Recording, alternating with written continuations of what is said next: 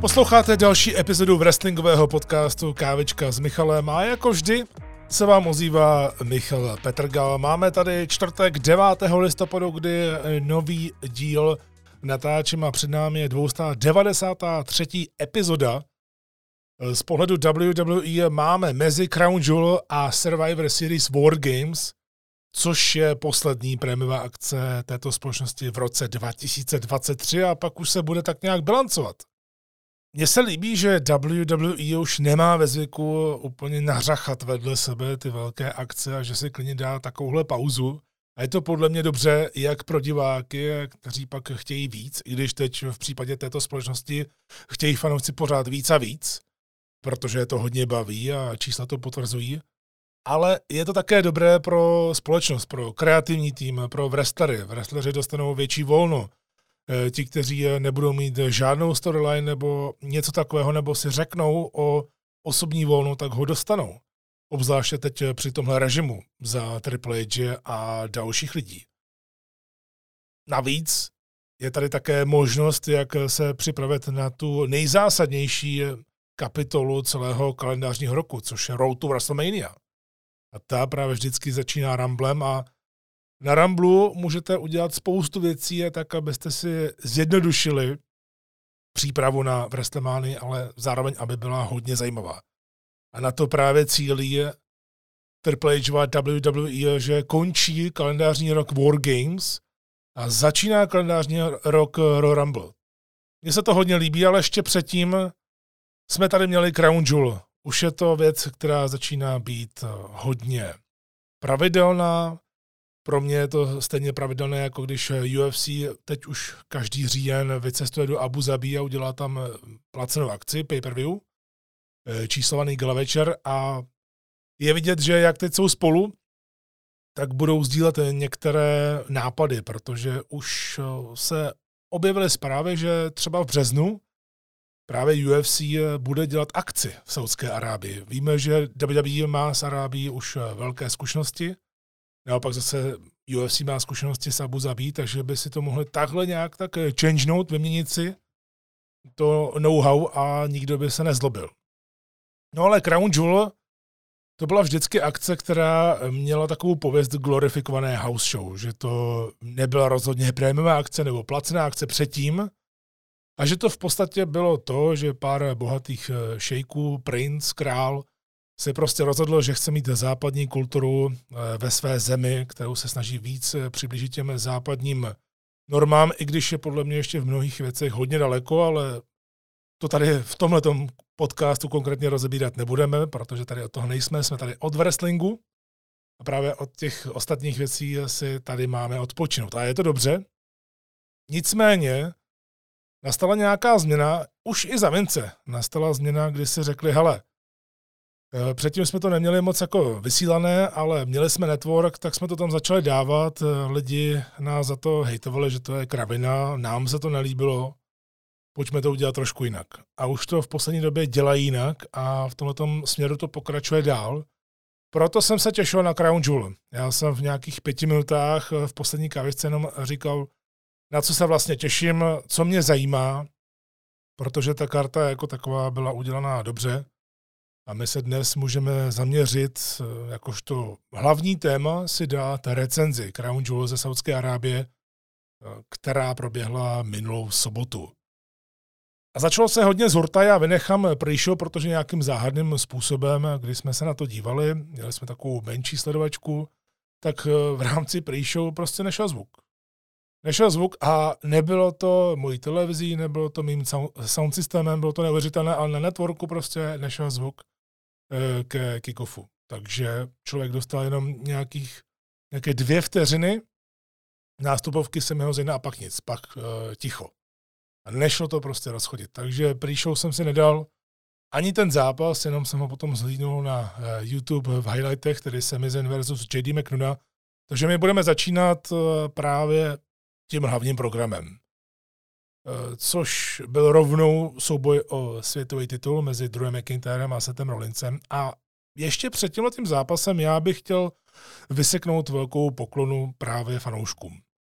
Protože nejenom to, že jsme eh, ty předchozí roky, a teď nemyslím eh, loňské Crown Jewel a předloňské, protože právě poslední dva ročníky mě se třeba osobně hodně líbily, eh, tak vždycky se říkalo, že nejenom to, že je to glorifikovaná house show, ale že vlastně fanoušci nevědí, jak mají fandit, nebo že jim to tam možná někdo zaplatil, aby tam přišli, nebo to měli zadarmo a prostě ani neznali wrestling. Bylo to takové zvláštní, ale to už dávno neplatí, protože evidentně diváci, fanoušci, příznivci v Saudské Arábii hodně hltají WWE a sledují to pravidelně, protože už převzali tu západní nátoru. Převzali, a nejenom západní v Americe, ale právě třeba v Anglii, kde jsou ti fanoušci raubířští. A je to dobře, protože my právě do toho wrestlingu potřebujeme ten hluk, potřebujeme slyšet ty lidi i my jako fanoušci, kteří tam přijdeme, my chceme slyšet ty ostatní fanoušky, aby něco dělali, protože vás to potom strhne. O tom je ten wrestling. Dělat to uh, pro publikum, které si sedí na rukách, tak ne, že bychom je měli kritizovat, to vůbec ne, ale nedává to zase tak moc velký smysl. Ano, můžeme fandit na Japonce, protože japonská kultura je zase úplně jiná a Japonci fandí jinak a je to taky super, ale i Japonci umí udělat bordel, ale zase trošku jiný že wrestling je o té atmosféře, wrestling je o tom sdílení. A proto tady hned na začátku pijou ódy na fanoušky Faráby, protože ti by si zasloužili pochvalu sami za sebe, protože opravdu z toho, co se vzpomínám, já jsem se odhodlal v minulosti dívat se na ty strašidelné akce, které eh, byly zvláštní, byly nudné, ale prostě člověk, jak je už eh, fanoušek hrozně dlouho, tak některé věci si prostě nenechá ujít. Pak toho lituje, ale my, ti, nebo ti, my jakožto fanoušci, kteří to třeba sledujeme přes 20 let, tak už máme šrámy na duši za ty kraviny, co jsme sledovali. Protože my, co to sledujeme déle, tak samozřejmě déle sledujeme i ty kraviny, které byly součástí wrestlingu a někdy se z toho dostáváme eh, delší dobu. Ale tím, že už jsme zkušení a viděli jsme už spoustu kravin, spoustu žumpy v rámci wrestlingu, eh, tak se dokážeme z toho eh, lépe dostat než ti mladíci, řekněme. No a právě teď je to obrovský rozdíl u těch fanoušků oproti tomu, co bylo pár let předtím, kdy se začínalo. Fanoušci byli neuvěřitelně hlasití a už právě u prvního zápasu, proto jsem ho chtěl zmínit na začátku, McIntyre versus Rollins to byl také souboj fanoušků.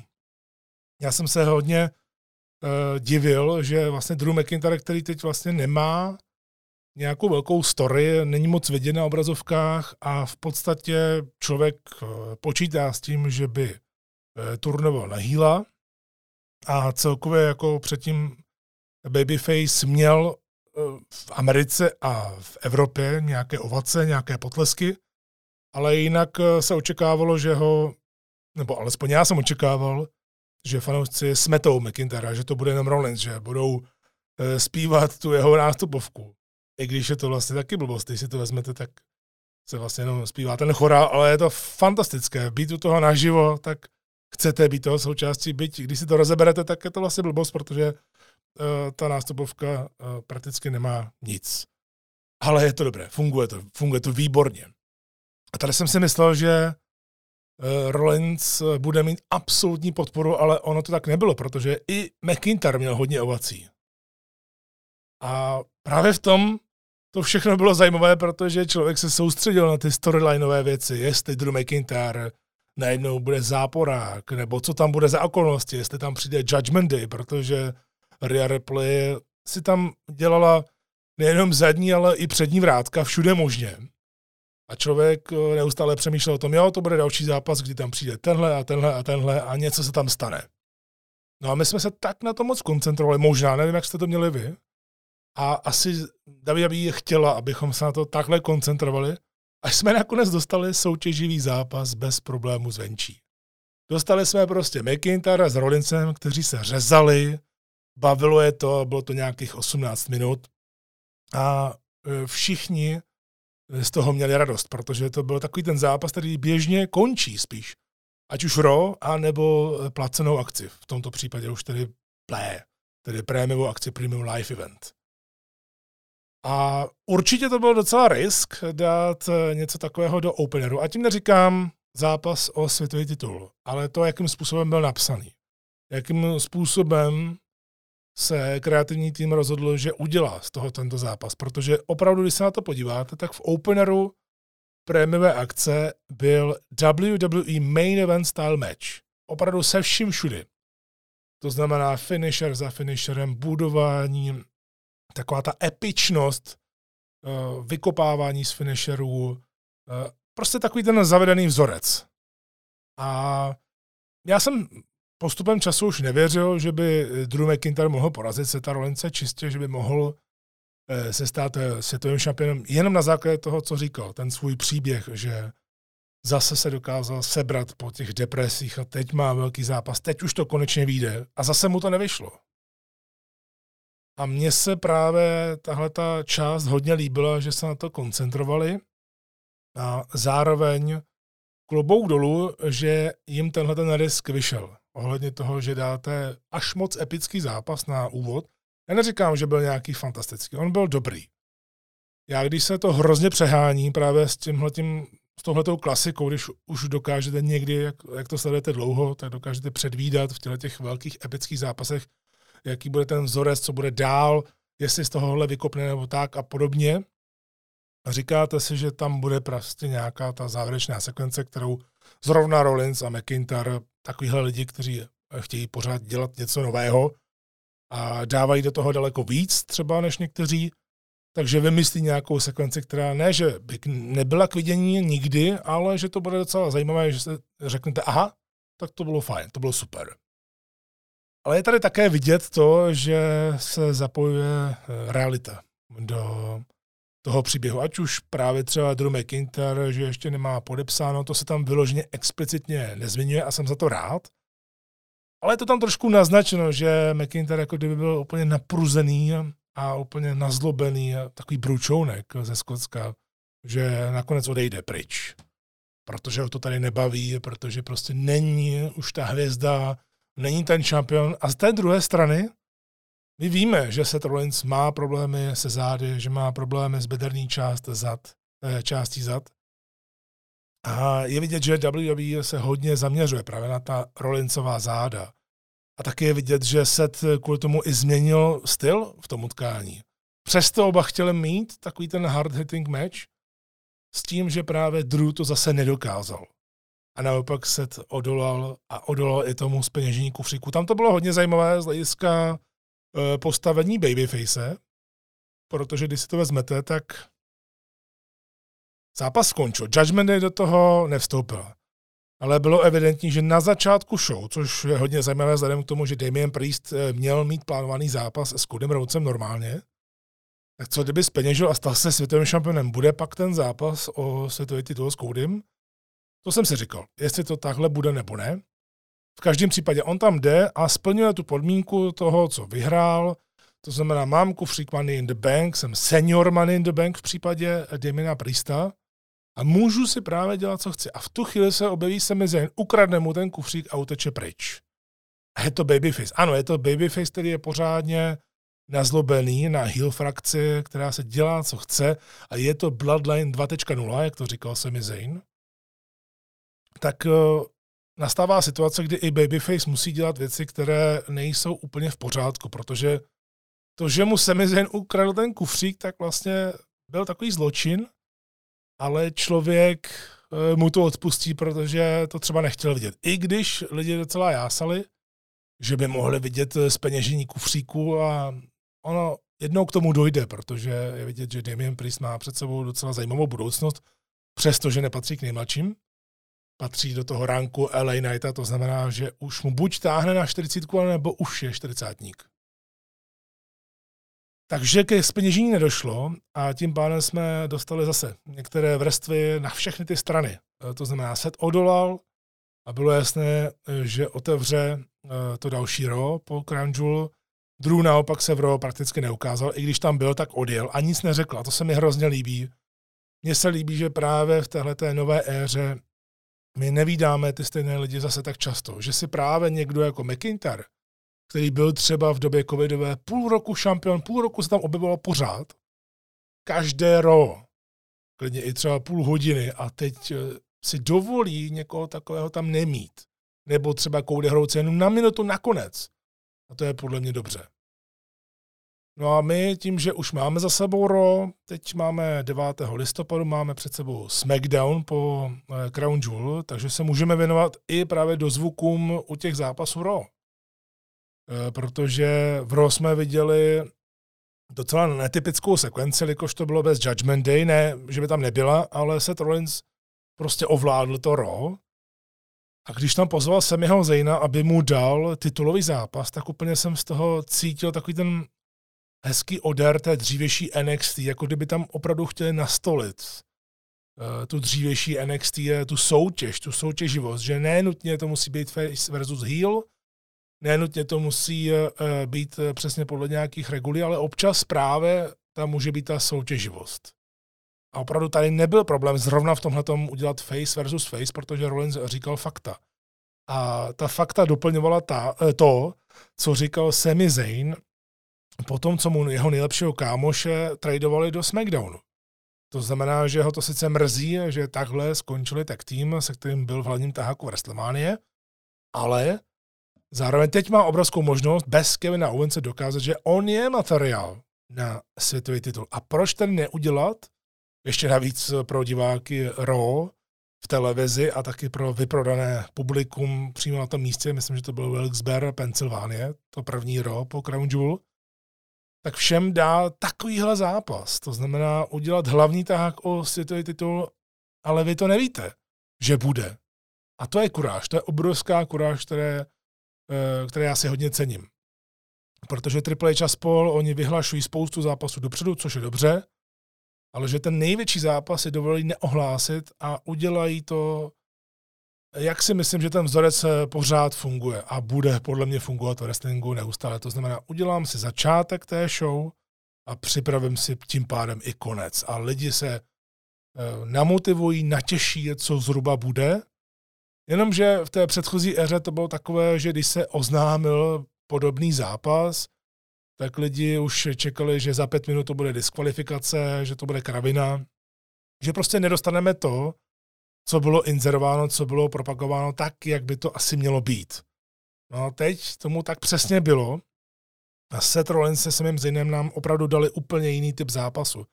Tam bylo vidět, že Rollins na chviličku, i když eh, stále hodně to dusí, hodně eh, je na sebe safe a na svého soupeře taky. To znamená, že zápasí velice opatrně, jak pro svého protivníka, tak pro sebe tak trošku tam uh, se převtěl do toho Tylera Blacka před WWE a byl tam trošku ten Seth Rollins NXT. A to se mi líbilo, že on byl sám sebou, on byl Seth Rollins z roku 2023, ale ty sekvence, které tam byly, tak jsme od Rollinse v letošním roce neviděli. Stejně jako jsme neviděli takhle zápasy Semiho Zejna v letošním roce. A to se mi líbí, že oni do toho šli a že jsme měli infarktové závěry. Jo, ten konec už byl trošičku asi hodně uspěchaný, protože se možná chýlilo ke konci, tak eh, to udělali na reversali, ale mě to vůbec nevadilo, že najednou Rollins eh, porazil Zejna. Ten byl frustrovaný, ale neměl možnost a neměl čas být eh, frustrovaný, protože pak tam přišel závěr Ro, který prodal to hlavní na další a poslední prémiovou akci letošního roku na Wargames v Chicagu 25. listopadu, kde už eh, je vyprodáno dlouhou dobu. A Chicago je parádní wrestlingový trh. A jsem hodně zvědavý, jak eh, zvládnou to skandování CM Punk, které tam určitě bude na základě všech těch spekulací a nedokážu si představit, že by tam CM Punk prostě nebyl vzhledem k tomu, jak je to uh, uděláno. Ale o Punkovi to vůbec nebylo, byť byly čenty v Raw, Myslím, že to bylo mezi Nakamura a Tozavou, kdy jsem tam slyšel čenty CM Punka uh, ve Wilkes-Barre v Pensylvánii, proč ne? A vůbec mi to nevadilo. V každém případě WWE udělala skvělé dozvuky Crown Jewel a připravili si, eh, připravili si výbornou půdu pro Survivor Series. A ještě nám k tomu dala v televizi parádní titulový zápas. No je to vlastně důležité, protože neděláte jenom to ukončení nějaké rivality, ale musíte se připravit na něco dalšího. To je právě ta varianta, která předtím WWE tolik nefungovala. Fungovala jenom v těch velkých věcech, které se musely povést. Jenomže to nebyl vždycky právě ten případ. A teď si myslím, že si to začíná klikat eh, víceméně na všech možných směrech. No a za mě tedy příjemné překvapení Crown Jewel byl určitě ženský zápas. Fatal five-way match, Rhea Ripley, Nia Jax, Raquel Rodriguez, Shayna Baszler a Zoe Stark. Já jsem se na ten zápas těšil, ale upřímně jsem čekal trošku takovou bočamány, nebo že tam bude moc eh, choreografie. A přitom právě některé ty kousky byly hodně dobře vymyšlené. Opravdu dokázali vměstnat za těch nějakých 10-12 minut, nebo kolik to bylo, dokázali vměstnat nejenom parádní spoty, ale také, že vlastně všechny ženy až na Nia Jax měly možnost se nějak dobře prezentovat. Nia Jax tam byla hlavně od toho, že ona má představovat tu hrozbu a hlavně utíkat, když eh, dojde na to nejhorší.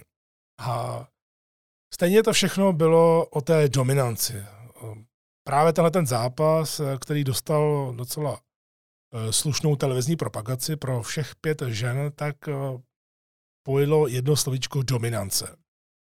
Ale pochopitelně to bylo o auře Ripley i v Saudské Arábii, i právě eh, s těmi vlastně neoprajny nebo těmi eh, oblečeními pro ženy na celé tělo, aby eh, v podstatě tam nevystupovali tak, jak jsou zvyklí v Americe a tak nějak respektovali tu místní kulturu, tak na to už jsme zvyklí několik let. V každém případě i s touhletou garderobou a s touhle jinou image eh, Rhea Ripley opravdu byla úplně někde jiný než všechny ostatní v tom zápase. Měla neuvěřitelnou auru.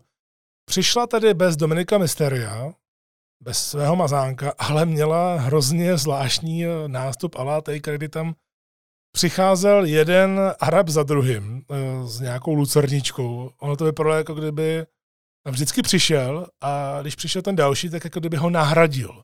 Jako kdyby jsme byli v nějaké CGI, že prostě jenom nahradíte jednoho Araba tím druhým. Byť to zní zvláštně, ale prostě přicházejí jeden za druhým jako druidi u Takerova nástupu. A já jsem teda upřímně čekal, vůbec jsem nevěděl, co tohle to znamená a doteďka jsem se to ani nedozvěděl, jaký to mělo smysl, ale byl jsem v napětí, co se tam stane. A strašně jsem si přál a čekal jsem upřímně nějakou kravinu, že třeba Dominik uh, přejede na Velbloudovi. Fakt jsem tohle to čekal. Kdyby to přišlo, tak se budu asi válet po zemi smíchy, protože by se to tam hrozně hodilo a protože prostě Dominik si teď všechno, něco tak, všechno v tomhle ranku, v těchto těch eh, věcech může prostě dovolit, protože je to Dominik a my jsme se naučili mít rádi to, že ho nenávidíme. Takhle by se to dalo říci love to hate, relationship, eh, v angličtině to zní daleko lépe, ale fakt jsem čekal Dominika na Velbloudovi. Dominik tam nebyl, byť eh, se pak objevil ještě v zápase Demina Prista, ale to, že opravdu nekonečně dlouho tam eh, chodil jeden Arab za druhým s lucerničkou a štosovali se tam, úplně jako kdyby dělali uličku pro Rio Ripley, tak to bylo něco asi, co buď chtěla udělat eh, WWE eh, sama, anebo to nějak eh, promýšleli s princem, který vždycky má nějaký ten nápad. Víme, že třeba Mansur, když ještě byl ve společnosti, tak nesměl prohrát. Tam byla taková ta zvláštní podmínka v dohodě mezi WWE a Saudskou Arábie, která byla domluvená na 10 let, tak právě třeba Mansur byl jejich Hulk Hogan, přestože v Americe vlastně nic neznamenal. A docela by mě zajímalo, kdyby ho nevyhodili, co by takový mensuár, jak eh, se předělal v rámci Maximum Models, tak co by takový mensuár dělal právě v Saudské Arábii, jestli by jako model dokázal vyhrávat. Každopádně v tomto zápase to bylo opravdu o nastolení dominance. Uh, Ria byla dominantní. Uh, Naya byla ochráněná, uh, i když vlastně prohrála taky, ale ona jediná vlastně nebyla v tom štosu odpočítaných žen a přesto to k ním nějak vede, ale vlastně ne. Ono to tak vypadalo i po té, co se Nia Jax vrátila zpátky, že půjde proti Rhea Ripley, ale je evidentní, že společnost chce ještě udělat nějaké odbočky a že to není úplně asi eh, priorita číslo jedna, protože možná Nia Jax a její návrat eh, byla jedna z těch posledních věcí, eh, kterou prosadil Vince, když ještě měl víc než 0,1%.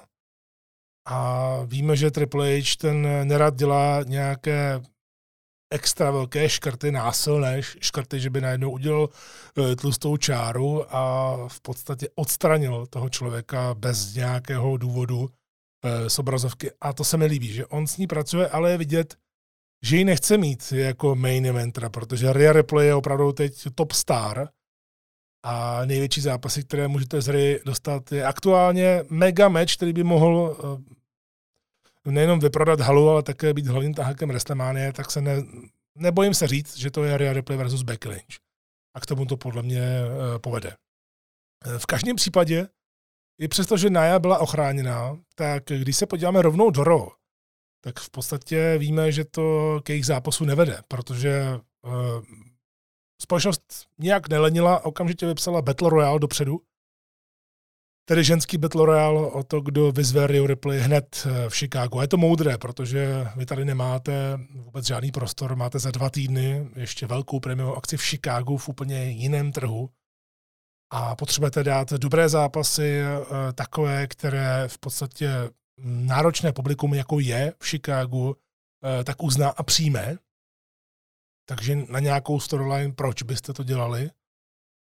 A z hlediska té historie, Battle Royale já mám rád, protože vy se máte kam dívat, ale tak nějak eh, v podstatě můžete vypnout mozek a nepřemýšlet. A takhle to, vždy, takhle to vždycky bylo v WWE. Protože Battle Royale vlastně z hlediska splnění těch eh, více funkcí té společnosti moc nejdou. To víme. No a naopak eh, tady tenhle ten Battle Royale splnil strašně moc věcí během jednoho utkání. Já se určitě ke všem věcem nedostanu, protože se tam z toho stalo hodně, ale co mi zůstalo v hlavě, tak jednak se tam narušil takový ten zavedený vzorec, kdy, aby to bylo jednodušší, tak se budou rychle vyhazovat po sobě a pak se tam nechají uh, nějaké Eh, ženy, které něco znamenají právě pro tu špičku, pro eh, ty storyline anebo velké zápasy. A to se tady nedělo. Ne, že by se vyhazovalo super pomalu, ale byly tam sekvence, kdy jsme šli od reklamy k reklamě a nikdo nebyl vyhozen. Což je tedy věc, kterou já nevím, jestli jsem v WWE někdy viděl v rámci Battle Royale, možná jo, bylo to už hodně, ale možná taky ne. No určitě, ale Battle Royale nabídlo něco, co nevídáme zase tak často. Triple H už to udělal v jednom mužském Battle Royale, kdy toho využil a takhle představil Jedyho McDonaha a některé další lidi. V každém případě tady rozhodně ukázala se ve skvělém světle Ivy Nile, která to zvládla. Ivy Nile, která stejně jako Creed Brothers podepsali oficiálně kontrakt z Raw a budou součástí tohoto brandu. Ivy Nile, jestli se nepletu, tak měla tři eliminace, ale společnost udělala všechno pro to, aby to bylo vidět, aby se to zdůraznilo na obrazovce. A to je důležité. No a nejenom Ivana, ale Zoe Stark měla také průlom. Nejenom, že Zoe Stark vyhrála, ale to, jak vyhrála. Eh, to, jak si poradili s Raquel Rodriguez, se Shaneou Baszler, v úžasné, za mě úžasné sekvenci v závěru, hodně promyšlená. Je vidět, že opravdu ženy pracují eh, s producenty, jako je TJ Wilson. Možná tohle byl i třeba Bobby Root, který začal dělat eh, producenta a prý mu to hodně jde. Eh, tak tady bylo vidět, že je to napsáno s důrazem na to, že hele, nemáme, má, nemáme moc času, máme jenom pět minut na Battle Royale třeba o 20 lidech. To je to nejhorší, co můžete slyšet. A tady tomu tak nebylo. A líbilo se mi, že se jednak budovala vyzývatelka pro Rio Ripley a je to někdo nový v podstatě. Eh, k tomu se ještě dostanu. Ale zároveň se tam také budovaly mini příběhy, které nevedly eh, k tomu konci, k té vítězce. A to je třeba doplňkový příběh Becky Lynch Zajalí. Za mě tím, že Becky Lynch už teď nemá žádné povinnosti v NXT, tak tohle je eh, skvělé využití někoho, jako je Becky, protože ta opravdu může posunout další ženy Eh, zajali ta vyloženě klepe na dveře a teď se mi líbí, že se snaží dělat něco právě s těmi jejími hm, čínskými bojovými sporty, když ona vlastně vychází z Wushu a ten její kop sotočky opravdu vyladila velmi dobře, že to vypadá skoro tak dobře, jako když to dělá Malakai Black. Eh, on to má hodně podobné, i když eh, to točí trošku jinak. A samozřejmě eh, Zajalí dělá spíš takový ten tornado kick, že si tam ještě poskočí. Ale tohle je přesně to, co jsme chtěli budovat ženskou divizi, nejenom tam nahoře a čekat, kdo bude další, jakožto vyzývatelka o titul, ale my musíme ještě jít do prostřed a taky do spodu. A přijdeme, že ten Battle Royale ukázal, že Triple H a spol se chtějí tímto zaobírat. A díky tomu dostáváme na Survivor Series v Chicagu Rhea Ripley versus Zoe Stark. Zoe byla součástí eh, toho zápasu na Crown Jewel, ale teď bude v singlu proti Rhea. Jasně, je to utkání, kde je vítězka asi dopředu jasná, ale vy právě zrovna v Chicagu můžete podpořit Zoe jako vycházející hvězdu, protože za mě Zoe z hlediska pohybu je možná ten vůbec největší talent, jaký teď WWE má, když nepočítám právě třeba Japonky eh, Io Sky nebo Asuka. Jdeme na zápas John Cena versus eh, Solo Sikoa. Eh, to je utkání, které já jsem upřímně nečekal, že dostaneme, ale vzhledem k tomu, že John Cena se ukázal v době, když byla nastavená stávka herců a vlastně i scenaristu, kdy scenaristi nejprve už vlastně ukončili tu stávku, Eh, tak eh, John Cena eh, byl oznámen, že tady bude prostě do konce stávky, že tady bude několik měsíců a to splnil. Nebyla to žádná habaďura. A samozřejmě hned na začátku si vybral boj z Bloodline, takže bylo jenom otázkou času, než narazí na lidi, jako je právě Jimmy Uso nebo Roman Reigns. Ale právě překvapivě za této nové éry to nebyl John Cena versus Roman Reigns, což bychom určitě čekali za doby Vince. Já se tady snažím v posledních týdnech to takhle srovnávat. Eh, pro ty z vás, kteří třeba právě říkají, jak je tahle ta éra skvělá, nebo naopak eh, jste třeba skeptičtí, tak jenom v těch jasných věcech eh, tady dávám důraz na to, co je absolutně úplně jasné, co by se dělo za Vince a co by se dělo za Triple H, tak tohle je zrovna ten případ. I já jsem čekal, že bude Cena versus Reigns a dostali jsme Roman Reigns versus LA Knight. A to je samozřejmě hodně dobře. A k tomu jsme dostali právě Cena versus Solo Sikoa. Tam ještě předtím, právě když se uh, zaměřím, a to je důležité, zaměřit se na ten SmackDown těsně před Crown Jewel, tak uh, Paul Heyman tam měl hodně dobrou poznámku, že Solo Sikoa je vlastně příští kmenový náčelník, příští tribal chief. A za mě to byl takový ten easter egg pro Eh, diváky, kteří poslouchají hodně a takzvaně přepřemýšlí. Že opravdu přemýšlí i nad věcmi, eh, které se nestanou, což je naše taková klasika před Royal Rumble, si udělat vlastní takový fantasy Rumble a pak jenom smutníme, že tam nebyl Jay White a Batista a Buchy co. Však si na to určitě vzpomínáte, ti z vás, kteří se nám potom vždycky vysmáli, když jsme říkali nějaké takovéhle kraviny, protože o tom moc přemýšlíme. No ale tady je evidentní, že i když to byl v podstatě jenom takový doplněk, eh, tak to tam samozřejmě nebylo jen tak. A už se na to vlastně odkazovalo, protože to předtím zmiňovali The Usos, kdy se trhli od Bloodline, kdy Jimmy nechtěl být uh, tribal chiefem, Jay nechtěl být uh, kmenovým náčelníkem a ukazovali na Sola Siku, že on bude tím náčelníkem a vlastně tam byl ten výraz ve tváři uh, Solasikovi a nevěřícný výraz Romana Reince. To je už dávno, to je několik měsíců zpátky. Ale co se rozhodně akcentovalo a zdůrazňovalo teď před Crown Jewel, bylo to, že Solo Sikoa promluvil. Paul, why are you wasting your breath talking to them?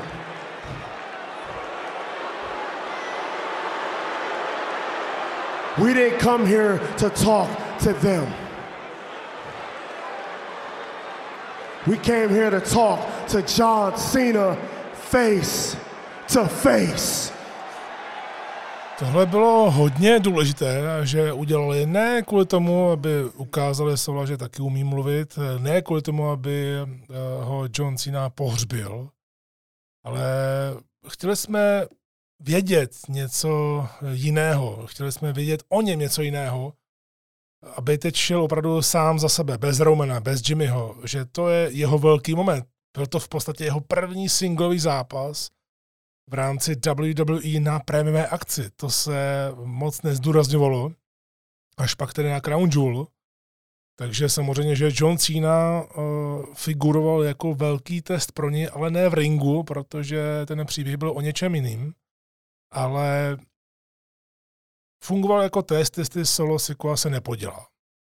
Ale samozřejmě vzhledem k tomu, uh, co se naznačovalo, že i Paul Heyman tam říkal Doctor of Thugonomics, zmiňovali tam Samoan Spike, že mu ho dali před týdnem, takže nemůže moc mluvit, uh, tak stejně bylo tak nějak trošku jasné, že John Cena podobně jako tehdy před Teorim, kterého ale úplně zadupal do země před WrestleMania, takže musel mít navrh.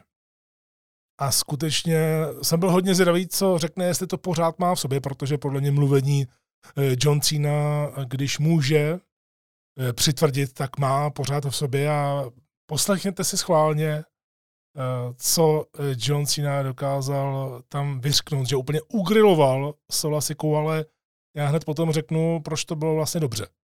That's it. Do you realize who you're in the ring with?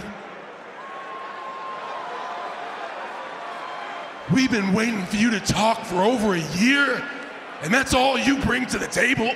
Čekali jsme rok a pak tohle? Oh, oh, oh, oh, man. I can do this with half a voice, and it's only to take 90 seconds to cook you. I'm to say goodbye. I'm to say goodbye, but I'm not to say goodbye to them. I'm to say goodbye for them. We all know the only reason you got a job here is because of your cousin. A už začal. 90 sekundový roast. And we all see you, homie, walking around thinking you're some big badass enforcer when you're nothing but a bargain basement Taz ripoff.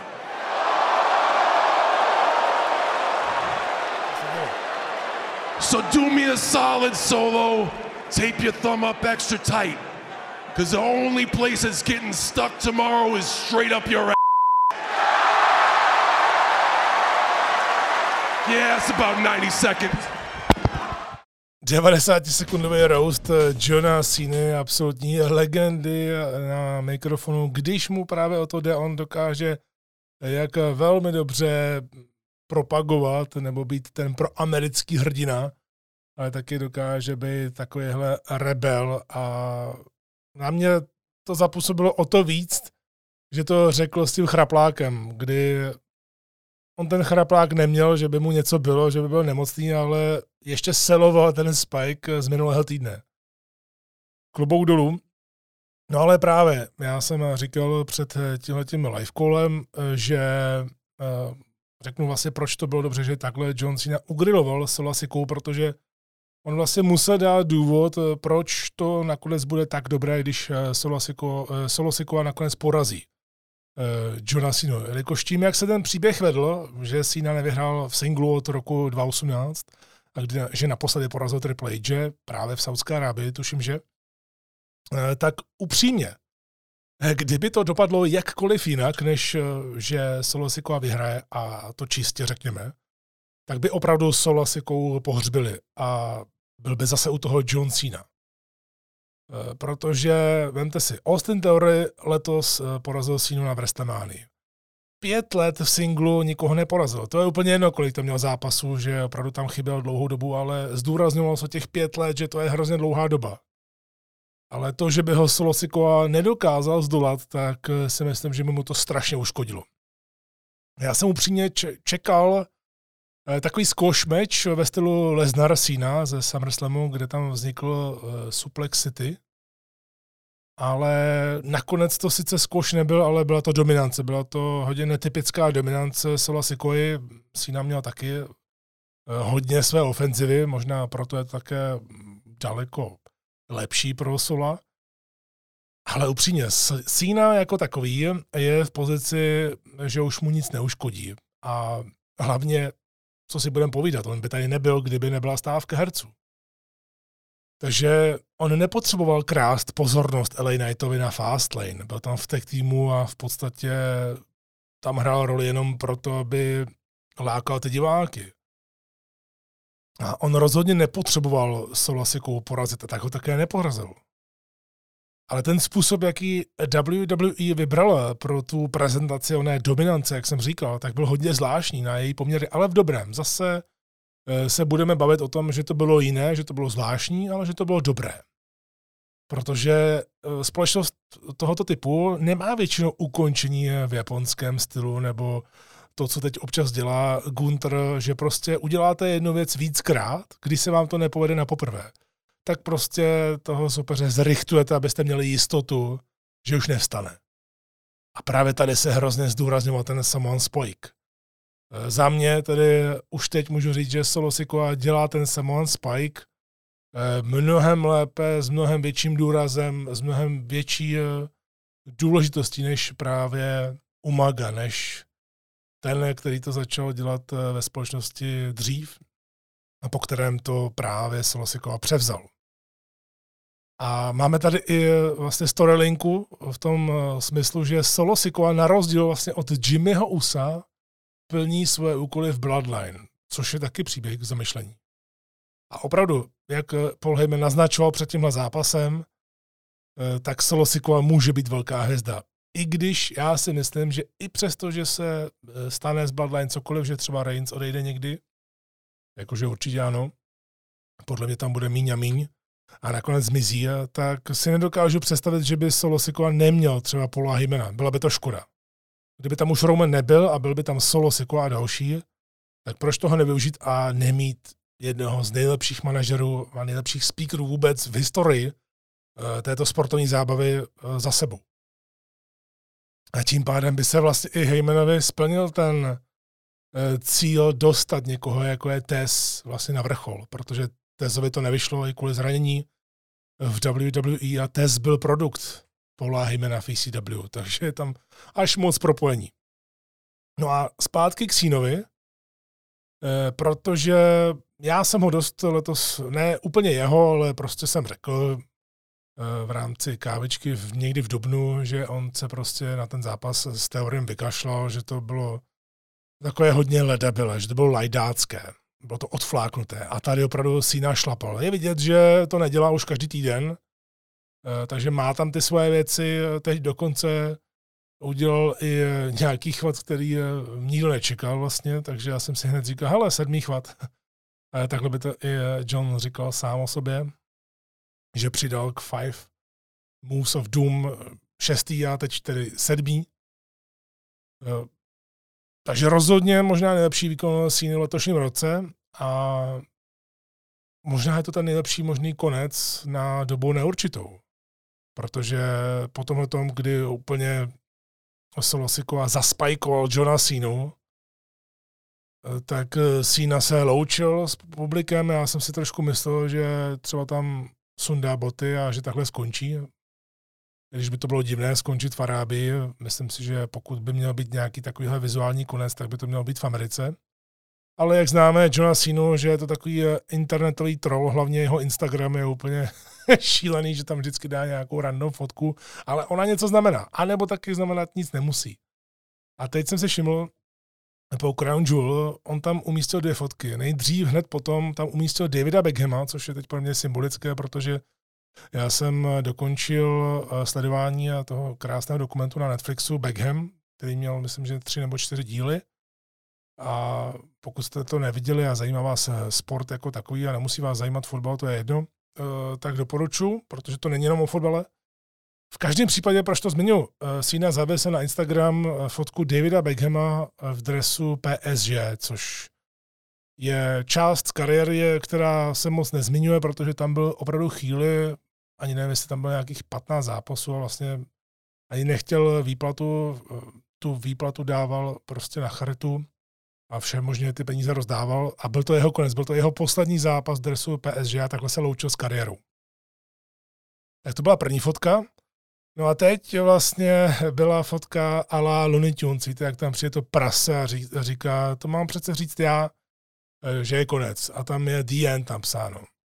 A je to jasné, co přišlo. Je tu stávka, DJů, jen ticho se valí z rebráku, je tu stávka, DJů, jen ticho se valí dál, je tu stávka, DJů, jen ticho se valí z je tu stávka, DJů, jen ticho se valí dál. Je to tak, and the strike is over. Stávka skončila, takže John Cena se podle mě loučí a už ho neuvidíme, možná se rozloučí ve SmackDownu, ale podle mě by to byla škoda, protože teď by měl prodávat to, že vlastně nemluví, protože se přesně stalo to, co říkal Paul Heyman, že přijde o tu svoji nejcennější zbraň a sice mluvit k fanouškům, lákat na něco, protože je opravdu jeden z nejlepších speakerů v historii. Tak si tak říkám, že teď Eh, když si na, v tom našem vesmíru, tedy v tom vesmíru WWE nemluví, tak by vlastně mohl požádat o radu někoho jiného z jiného vesmíru. A sice o radu Tony Storm, která by ho podle mě mile ráda přivítala do svých němých filmů. Jenom si představte ty sínovi občas lobotomické výrazy v němém filmu Timeless Tony Storm. Já to úplně vidím živě. Jdeme na utkání Logan Paul versus Rey Mysterio. Tady opravdu eh, byl super přístup k propagaci zápasu. Zmiňovali jsme to vyzvání na boxu a to vážení v zákulisí mně se hrozně líbilo, eh, protože to bylo rychlé, efektivní, bylo to přetočené, takže se tam nemohla stát nějaká blbost. Viděli jsme tam trošku treštolku, takže propojení eh, z té sféry, ať už Eh, boxu nebo MMA a facka od Mysterio, jak po sobě i házeli. Myslím si, že to byla ukázka toho, jak když už chcete dělat trash talk, tak uh, takhle by to nějak mělo vypadat. Aby to bylo jak úderné, tak zábavné, abyste si z toho něco odnesli, protože někdy občas ty uh, trash talky na sílu ve světě MMA nebo ve světě bojových sportů jsou opravdu zbytečné a někdy až uh, směšné. V každém případě mě zajímalo v tomhle utkání, jak Logan Paul zvládne o dost menšího Rey Mysteria, eh, protože ano, my víme, že proti němu po boku Mize začínal v tech týmu na WrestleMania proti Mysteriovým. Ale tohle byl úplně jiný zápas. Byl o titul, skoro všichni čekali, že Logan Paul nějak vyhraje, že se nastolí nová era, protože upřímně Rey Mysterio ten titul nepotřebuje a my potřebujeme, aby ho měl Logan Paul. I když to třeba neřeknete nahlas, tak eh, prostě ho potřebujeme. Protože je to něco, co tady ještě podle mě v takovém měřítku nebylo. Ale eh, k tomu zápasu jako takovému, eh, tak my jsme tady měli Logana Paula s Ricochetem, měli jsme ho se Setem Rollinsem, s Romanem Reincem před rokem na Crown Jewel v Saudské Arábii. A tady to bylo něco úplně jiného a zase za mě dobře, protože my chválíme Logana Paula v zápasech už pravidelně, takže to teď není překvapení říct, že je to další zápas, který se mu povedl. Ale byl to úplně jiný typ zápasu, než jaký měl v poslední době. Tady opravdu působil jako powerhouse a mně se strašně líbilo, protože to bylo evidentní, jak má dost času na to. E, tak skutečně Logan Paul do toho dává všechno, může si trénovat doma, má ring, to jo, a určitě taky tráví nějaký ten čas v Performance Center. Teď po tom, co získal titul, eh, tak říkal, že by tam chtěl trávit mnohem víc času a nasávat ty eh, věci od zkušených borců. No a tady opravdu vypadalo, že studuje, že se na to hodně připravuje, protože proti Mysteriovi chtěl vypadat větší, chtěl vypadat eh, silovější, protože neříkám, že by to tak mělo být, ale kdyby Logan Paul dělal jenom akrobaci proti Eh, Mysteriovi, tak by to byla škoda. A tady se snažil vypadat trošku někdy jako Ultimate Warrior a já si říkám, tyho, proč ne? Ona to má, fyzicky na to má, ale teď se mi líbí, že na to má i mentálně, že na to má i po stránce té psychologie zápasu jako takového. Ano, má v ringu lidi, kteří ho dokážou vést za ručičku, ale pořád je to Logan Paul, který eh, chce udělat ten zápas právě s tím člověkem, který umí dělat ty zápasy. A taky musíme říci, že nám díky bohu za to uh, zachránil Ray Ray, protože když ten skákal salto ze druhého provazu, tak jasně, úplně jasně mířil přímo na hlavu na tu podlahu. Ale Logan ho nějakým způsobem dokázal chytit do vlastně Tombstoneu, ale ten Tombstone s ním neudělal, ale uh, dokázal ho chytit a zachránil ho tím. Já si nechci představit, co by se stalo, kdyby ho nezachránil, protože Rey Mysterio tam nedoskočil, byla to jeho chyba, to se občas stane. Když děláte, když máte práci s provazy, i těm největším profikům to může utéci. A opravdu mě zatrnulo, protože já jsem si hned vzpomněl na FMW, z doby dávno minulé, na legendárního Hayabusu, který právě skákal takhle salto, to Lion Salt, které Chris Jericho eh, skáče ještě teď v 50 letech. A Hayabusa právě tehdy, myslím, že to byl rok 2000 nebo nějak 2001, teď už přesně nevím, ale Hayabusa se takhle málem zabil, když eh, skákal salto eh, z provazu. No a nakonec opravdu on spadl na krk, úplně se ho zalomil a skončil ochrnutý. Teď už teda nežije. On zemřel nějak v roce 2016, nebylo mu ani 50 let a nikdo ani pořádně nevěděl, na jaké komplikace, jestli to byly komplikace předtím z toho ochrnutí, což bylo před 15 lety, je to možné. Ale hned jsem se na to vzpomněl. A bylo by to hrozně nechutné. E, v každém případě jsem strašně zvědavý, co Logan Paul udělá s tím titulem. My víme, že nepřekvapuje, ale co se může trošku obrátit proti WWE je to, že aktuálně, když to započítáme Krejncovi, tak SmackDown má dva šampiony na částečný úvazek. Logan Paul sice podepsal smlouvu plnohodnotou, je to wrestler WWE, ale nevidíme ho tam často. To se možná samozřejmě změní, možná nás Logan překvapí, kdo ví. Třeba je to cesta k tomu, jak eh, vydláždíte vlastně tu pasáž pro LA Knighta, že by se stal americkým šampionem, když mu to nevyšlo nahoře, nahoře a dlouho mu to asi nevíde, dokud bude Reigns eh, šampionem. A tito dva, tedy LA Knight a Logan Paul, mají mezi sebou historii, protože před Money the Bank se dostali do, trošku do křížku. LA, na, LA Knight uh, o Loganu Paulovi hovořil, uh, takže proč se třeba k tomu nevrátit, ale uvidíme, jak to bude vypadat. Třeba už teď ve SmackDownu k tomu dostaneme nějaké indicia, nebo taky ne. Ale ten závěr toho zápasu, to bych chtěl ještě eh, zdůraznit, protože samozřejmě Logan Paul tam měl zase nějaký od toho hajzlíka, který připravoval boxera, že Logan Paul i proti takovému trpaslíku jako Rey Mysterio, že bude používat zbraň, aby vyhrál. A eh, najednou ten boxer eh, byl klíčovou, měl klíčovou funkci v tomhle zápase, protože přišel Santos Escobar a vyhnal toho človíčka, já ne, ani nevím, jak se jmenuje, prostě ten pomocník Logana Paula a prostě nechal boxera eh, v ringu. Úplně evidentně ho tam nechal, takže mi nemůže nikdo říkat, že to neudělal na schvál. Jestli to byla chyba, dobře, asi se to bude řešit, podle mě určitě se to bude řešit, protože eh, v této nové éře se takovéhle věci nenechají jen tak být. Takže Santos Escobar vlastně zachránil Reje, ale v podstatě ho potopil. Takhle. A to právě může vést k programu mezi Santosem a Rejem, eh, což je něco, co se naznačovalo vlastně od začátku, co se viděli, eh, co Santos vyjádřil, nakonec Respekt Rejovi udělali LWO. A teď možná Santos bude chtít být lídrem LWO a bude chtít vyřadit Mysteria, nevím.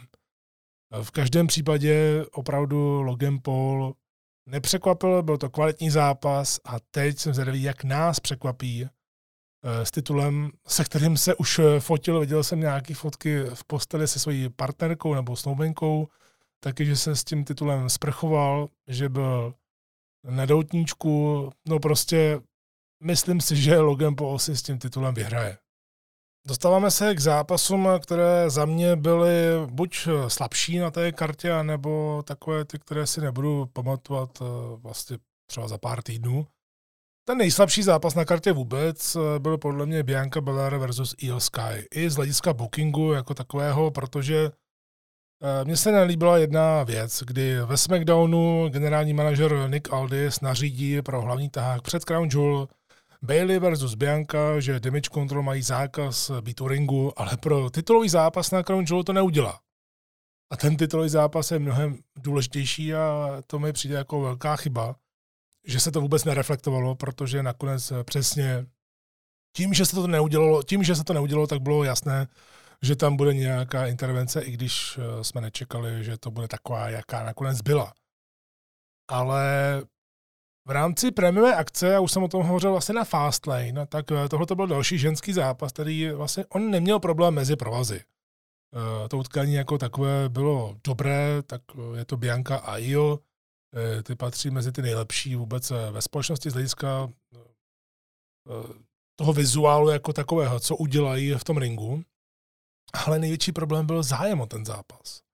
A upřímně to bylo cítit i jako takový odpočinek, když jsem se podíval a poslouchal jsem ty fanoušky v hale, tak bylo vidět, že tohle zrovna vnímají jako to, že si třeba odskočí na záchod a nějak to nebudou řešit a bylo tam velké překvapení, že se vrátila Kyrie Sen, ono se hovořilo o tom, že se bude vracet zpátky, obzvlášť teď, když eh, to má všechno pod palcem Triple H, který vlastně prosadil kdysi v NXT.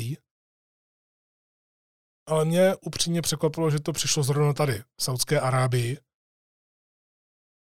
A teď nevíme, jestli to náhodou nebude znamenat uh, takovou změnu v damage control, protože může se to uh, řekněme, udělat několika směry. Buď může být damage control na dvě části, to znamená taková japonská damage control a pak damage control pod Bailey. A nebo Bailey bude jako face a vykopnou jí z damage control, udělá se třeba jenom nějaká japonská verze a vykopne se i jako Takai. Protože jak se tvářila Bailey po tom zápase, tak bylo evidentní, že vůbec nevěděla, že Kairi Sin tam je. A teď z toho byla trošku taková uh, smutná, nevěděla, co si o to má myslet. Takže máme tam Io Sky, máme tam Kairi, možná se objeví další Japonky. Evidentně se něco chystá. Ale tady ten zápas přesně, i když ve své podstatě jsem neměl s tím žádný problém, protože byl fajn, ale vůbec mě nezajímal. Víceméně se to dá říci i o Cody Rhodes versus Damien Priest, Eh, mě spíš eh, zajímalo to, jak si povede Priest proti někomu, jako je Cody, kdy bude v singlu, kdy bude chtít být třeba sám za sebe, což nebyl. Eh, ale i když to Damienov večer nebyl z hlediska výsledku, tak bylo vidět, že WWE si ho skrytě testovala. Jestli tohle to zvládne, protože upřímně Cody je teď úplně někde jinde, je to mega hvězda. A Cody samozřejmě potřeboval čistou výhru, Cody neprohrává jen tak. Cody v podstatě prohrává jen, když je to úplně totální chaos, anebo je to Roman Reigns. A jasně šlo o to, když to propojíme právě s tím, co jsem říkal o Semimu, o Semim Zainovi a Setu Rollinsovi, že to vedlo k Wargames. To všichni věděli, byla tam dokonce i propagace na Crown Jewel, že Wargames eh, budou součástí Survivor Series. Takže bylo úplně jasné, že Judgment Day bude jeden tým a to se také potvrdilo v Raw. A Cody Rhodes se tak dočká zápasu, který vymyslel jeho tatínek, ale už to nebude pod názvem Blood and Guts v AEW, kde taky byl součástí eh, toho eh, zápasu, ale bude to War Games. Trošku tam ještě chyběl William Regal, který by to řval, ale evidentně nemůže. A nebo si WB eh, řekla, že to není tak důležité a zařval to Adam Pierce. A všichni jsme čekali War Games a budou tady a řekl bych, eh, že už by se definitivně tím eh, mohl posunout příběh kolem Judgment Day. Tím se dostáváme do hlavního taháku Crown Jewel Roman Reigns versus LA Knight. Velká výzva pro LA Knighta, to už se zmiňovalo. A musím říct, že odvedli výbornou práci s tím, co měli, protože vemte si, že Romana Reignse měli jeden večer v hale na dva Smackdowny, protože jeden byl přetočený tím, že se muselo odcestovat do Arábie dřív, a já jsem u Knighta předtím říkal, že mi tam pořád něco nesedí. E, že to není úplně ono. Už jsme rozebírali podpis kontraktu, ale ten trochu zapomenutý SmackDown těsně před Crown Jewel byla právě ta ukázka toho, jak já bych chtěl vidět LA Knighta. Že jsme tam viděli ten hodně přirozený projev bez e, výplní mezi hláškami, to, že byl sebevědomý, že měl důležitá prohlášení před tím zápasem, protože to taky musíte mít jako babyface. A mně se třeba u LA Knighta líbila hláška uh, nejsem tady, abych něco dokončil, čímž narážel na koudy hrouce, ale abych eh, něco začal. A taky řekl, že by ho vlastně měl Roman raději odstavit, protože jinak se bude vracet. Tedy v případě té porážky. Takže už se tady WWE připravovala na to, že Roman Reigns porazí LA Knighta. I'm here to start something. Yeah. I'm here to start the LA Knight era. So you want to talk about cosplaying? I'm going to cosplay the guy who's going to kick your ass at Crown Jewel. Matter of fact, I ain't going to cosplay it. I'm going to live it. You come in here and you talk about megastar. You want to mock that. I tell you what, man, you've done an amazing job. You've made yourself damn near a megastar, but only because you carry that title. I'm the megastar because I live it every damn day. Tohle bylo hodně silné a hodně důležité, kdy Ellen Knight právě říkal, že on je mega hvězdou i bez titulu. A něco takového právě Babyface před velkým zápasem potřebuje. A ono se to projevilo. Eh, ten zápas jako takový byl pro dva účely. Samozřejmě pro pokračování té neuvěřitelné éry Romana Reince, pro pokračování jeho nedotknutelnosti a taky pro druhý účel. A sice to, že LA Knight je main eventer, že si i z té porážky po 20 minutách zápasu něco odnese. On do toho hlavního taháku, jak bylo vidět, patřil. A lidi mu hodně fandili, ale asi možná největší problém byl ten, že nikdo nevěřil ani chvíli, že by se mohl stát zázrak. A jestli budeme hledat nějakou slabinu té neuvěřitelné éry Romana Reince, tak eh, to je právě ono, že už i ti, kteří vlastně přejí jeho eh, soupeřům a Ellen Knight byl jedním z těch velkých soupeřů z hlediska eh, podpory diváků, tak nevěří, že by porazili Romana já upřímně si už třeba nedokážu vůbec představit, že Roman Reigns není šampion a že by ho někdo měl porazit. Eh, dokážu si třeba představit, že Roman Reigns prostě odejde pryč. Že nechá ten titul, že odejde, že ukončí kariéru, že bude s rodinou a nechá to být. Ale ten zápas jako takový eh, byl dobrý pro LA Knighta, nebude to utkání, na které budeme vzpomínat jako třeba loni na Roman Reigns versus Logan Paul, což je šílené, že to říkám, ale je to tak. Ten uh, souboj byl daleko zajímavější, měl tiskovku předtím, měl tiskovku potom. Uh, Logan Paul udělal neuvěřitelný výkon a mluvilo se o tom hrozně dlouhou dobu, protože přesně taky tam všichni věděli, že Logan Paul nevyhraje, ale říkali si, co kdyby. No, Logan Paul udělal ve velkém zápase, jsem teprve třetím utkání udělal tak velký výkon ještě s vlastně vyraseným kolenem, že si získala respekt. Tady ano, LA Knight byl konečně v hlavním taháku, ale to podle mě nestačí, protože teď bude podstatnější sledovat to, jak se mu bude dařit v těch dalších měsících. No, ještě před tím celkovým hodnocením Crown Jewel uh, jsem si tady poznamenal jenom takovou jednu věc, uh, protože jsem si všiml, uh, že se množily určité neschodné komentáře na to, co se dělo se Semem Zainem. Já už jsem tady o něm hovořil, že Semi Zayn uh, dostal ten titulový zápas, ale uh, lidi řešili něco jiného. Lidi řešili to, že on byl letos main eventu na WrestleMania a najednou je na pre na Crown Jewel. A hrozně uh, se to odsuzovalo. Nevím, kolik procent to bylo lidí, to je jedno, ale všiml jsem se toho častěji. A já na to říkám vlastně co jako, protože on, to není vůbec důležité. Ono jde o to, že všichni se nevejdou na ty vysněné pozice, to je jasné, to je takové kliše, co by uh, asi člověk čekal, že řeknu. Ale se mezi zrovna nepatří mezi ty lidi, uh, kteří by tam škrábali, říkali proč já, proč já, protože on si toho prožil letos mnohem víc, než by si asi možná mohl vůbec přát. A navíc uh, chápe teď tu týmovost, protože on teď vlastně pomohl J.D. McDonahovi, který letos teprve debitoval vlastně nějak v Dubnu, tak mu pomohlo být součástí té karty, byť jenom na pre-show. A Sami Zayn s ním šel, vyhrál, porazil. To je fajn, to se i dalo čekat, eh, ale dal eh, JD mu prostor a byl tady pro ten tým, že najednou byl v pre-show. A ani se tam nějak nehodil na tu hlavní kartu a já prostě nevidím problém v tom, proč by najednou člověk, který byl ve velkých zápasech, tak proč by nemohl být třeba za půl roku, za deset měsíců jednou třeba na pre-show. Stalo se to víc lidem, stalo se to i Usos, třeba z New Day. A tolik se to neřešilo. A vidíte, najednou byl v main eventu v Raw, šel o titul, i když ho nevyhrál, tak bude součástí velkého zápasu na Wargames, tak eh, uvidíme, jestli bude také MVP eh, Wargames jako posledně, když eh, pomohl Bloodline a vlastně tehdy zradil svého nejlepšího kamaráda Kevina Owense. Já si myslím, že právě se mezi tam bude hrát zase velkou roli. Ale otázku jak. Tak, co se týče celkového hodnocení Crown Jewel, tak show jako celek musím říct, že byla velmi dobrá. Eh, ono to mělo nějaký tři a půl hodiny, což uteklo hrozně rychle. Hezky to uteklo, mělo to i netypický předěl, který já jsem tady nezmiňoval, ale byl tam mis a nějaký místní herec, což je něco většinou spíš jako nějaký dark segment, nevysílaný segment, ale bylo evidentní, že Eh, společnost to chce použít na to, že opravdu půjde naplno, na plné gule, jak se říká, zmizem jako babyfacem. A já říkám, proč ne?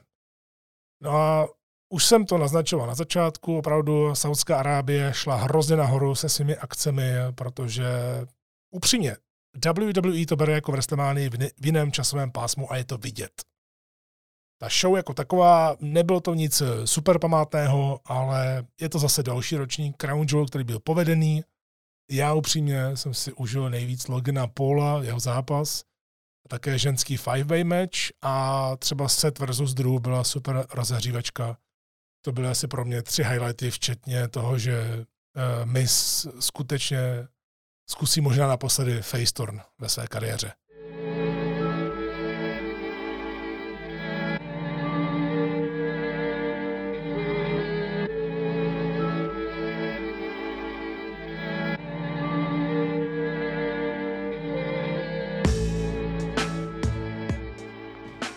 Na závěr dnešní kávečky ještě jenom nějaké poznatky z toho, co jsem viděl nebo co jsem si přečetl. Určitě nemůžu eh, nemluvit třeba o Pretty Deadly, protože tyhle ty všechny věci byly mimo Crown Jewel a byla by škoda to nezmiňovat, protože Pretty Deadly získali si své fanoušky za mě do zranění eh, Eltona Prince předváděli dobré výkony, ale teď jak se vrátili zpátky, tak mají za sebou takové hodně zvláštní momentum a já jsem na to velice zvědavý, protože třeba proti Brawling Brutes v posledním SmackDownu před Crown Jewel, pokud jste neviděli, tak určitě tenhle zápas si puste. Donny Brook neboli irský street fight v hospodě v podstatě, když v ringu, tak tady předvedli neskutečný výkon.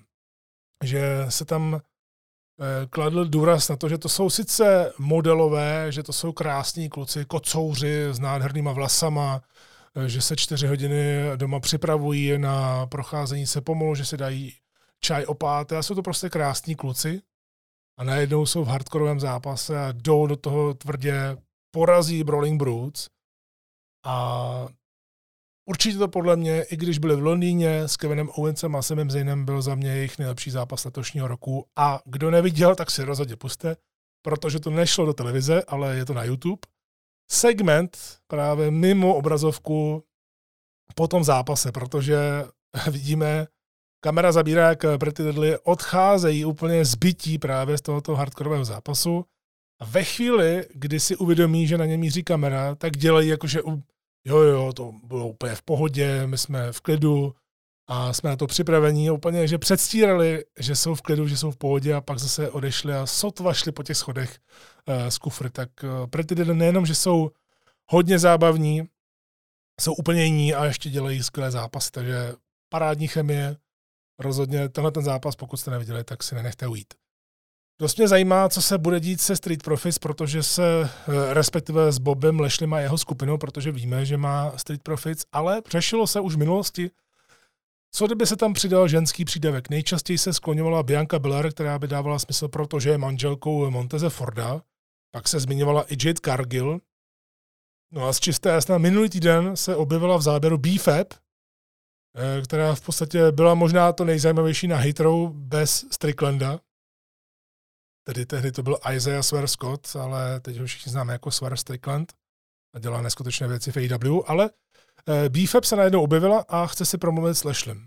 Za mě super, o dost lepší než Beller nebo Cargill, protože to jsou dvě velké hvězdy. Beller určitě, z Cargill bude obrovská hvězda.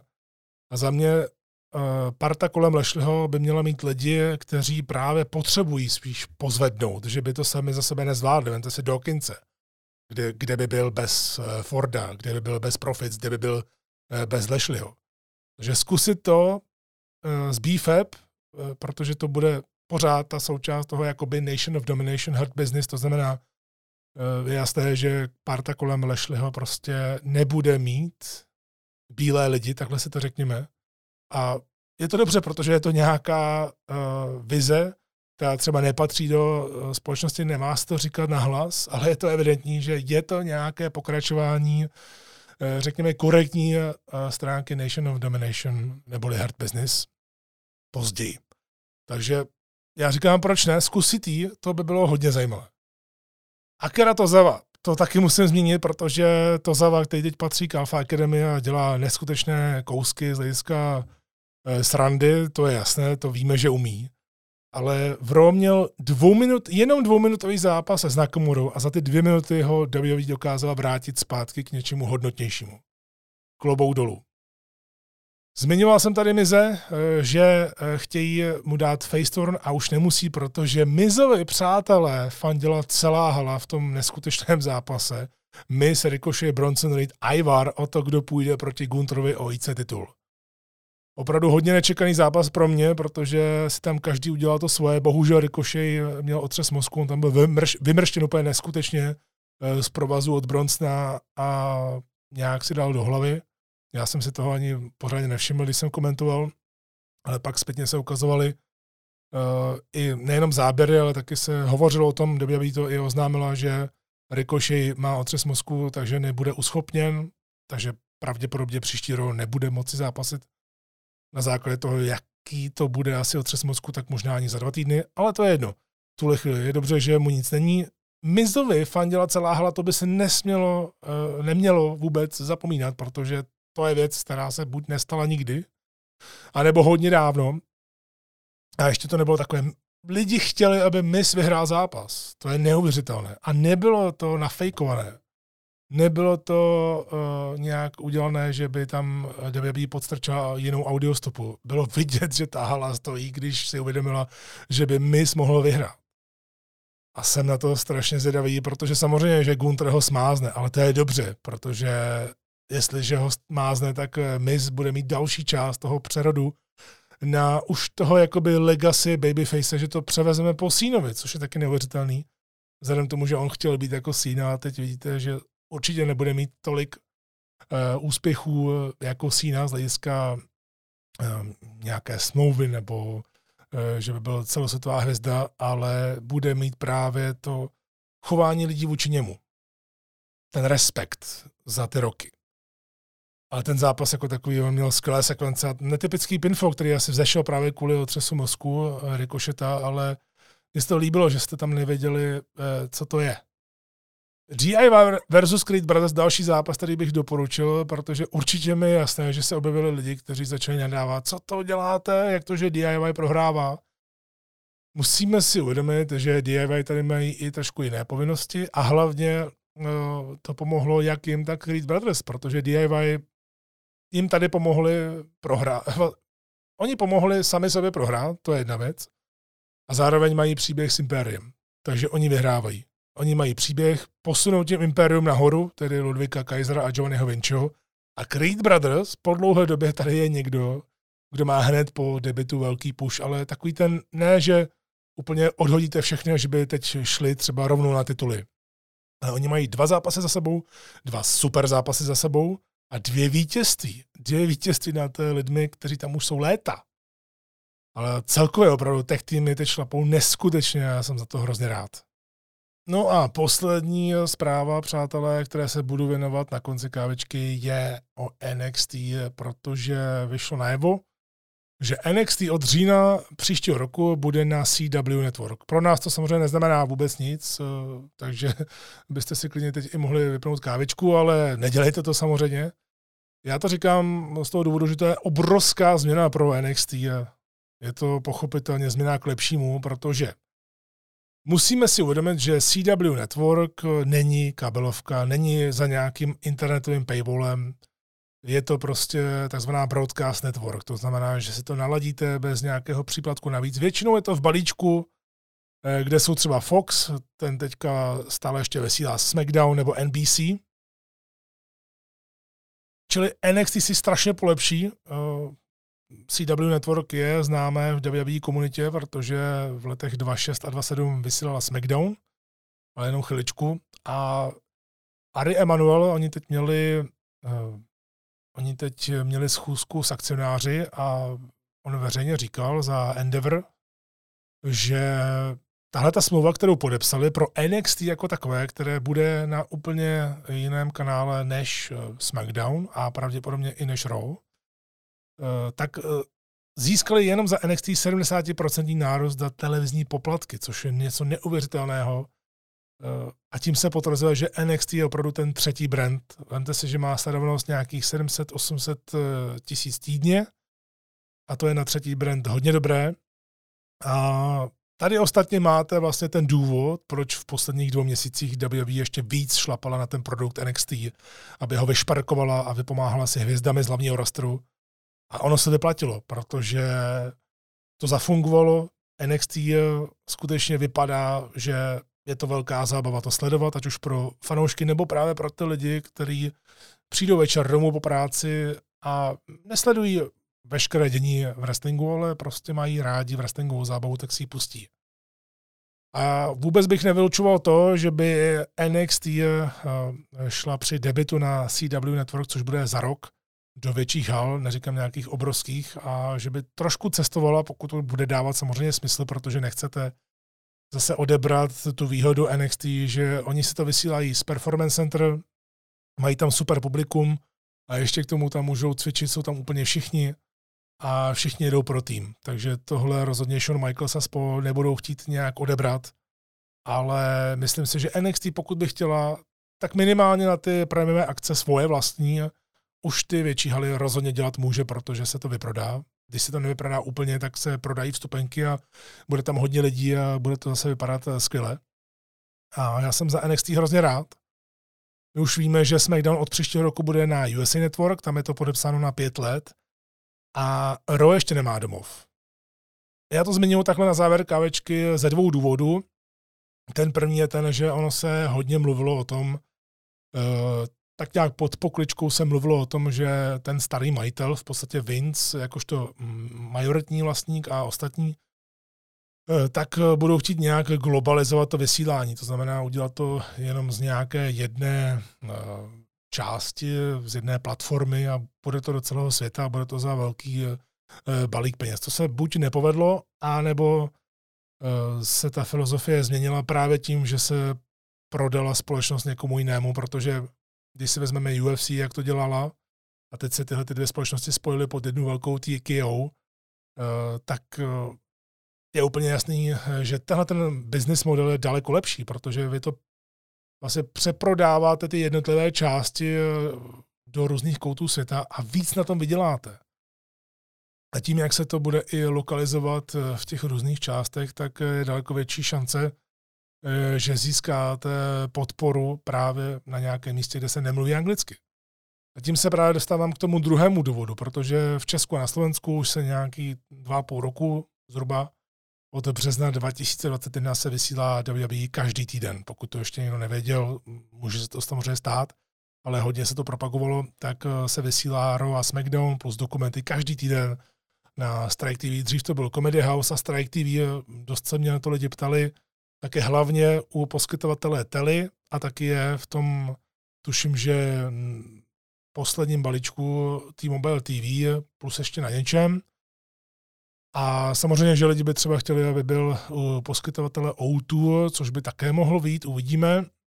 Eh, a dávalo by to samozřejmě smysl, aby Strike TV bylo vidět víc a víc.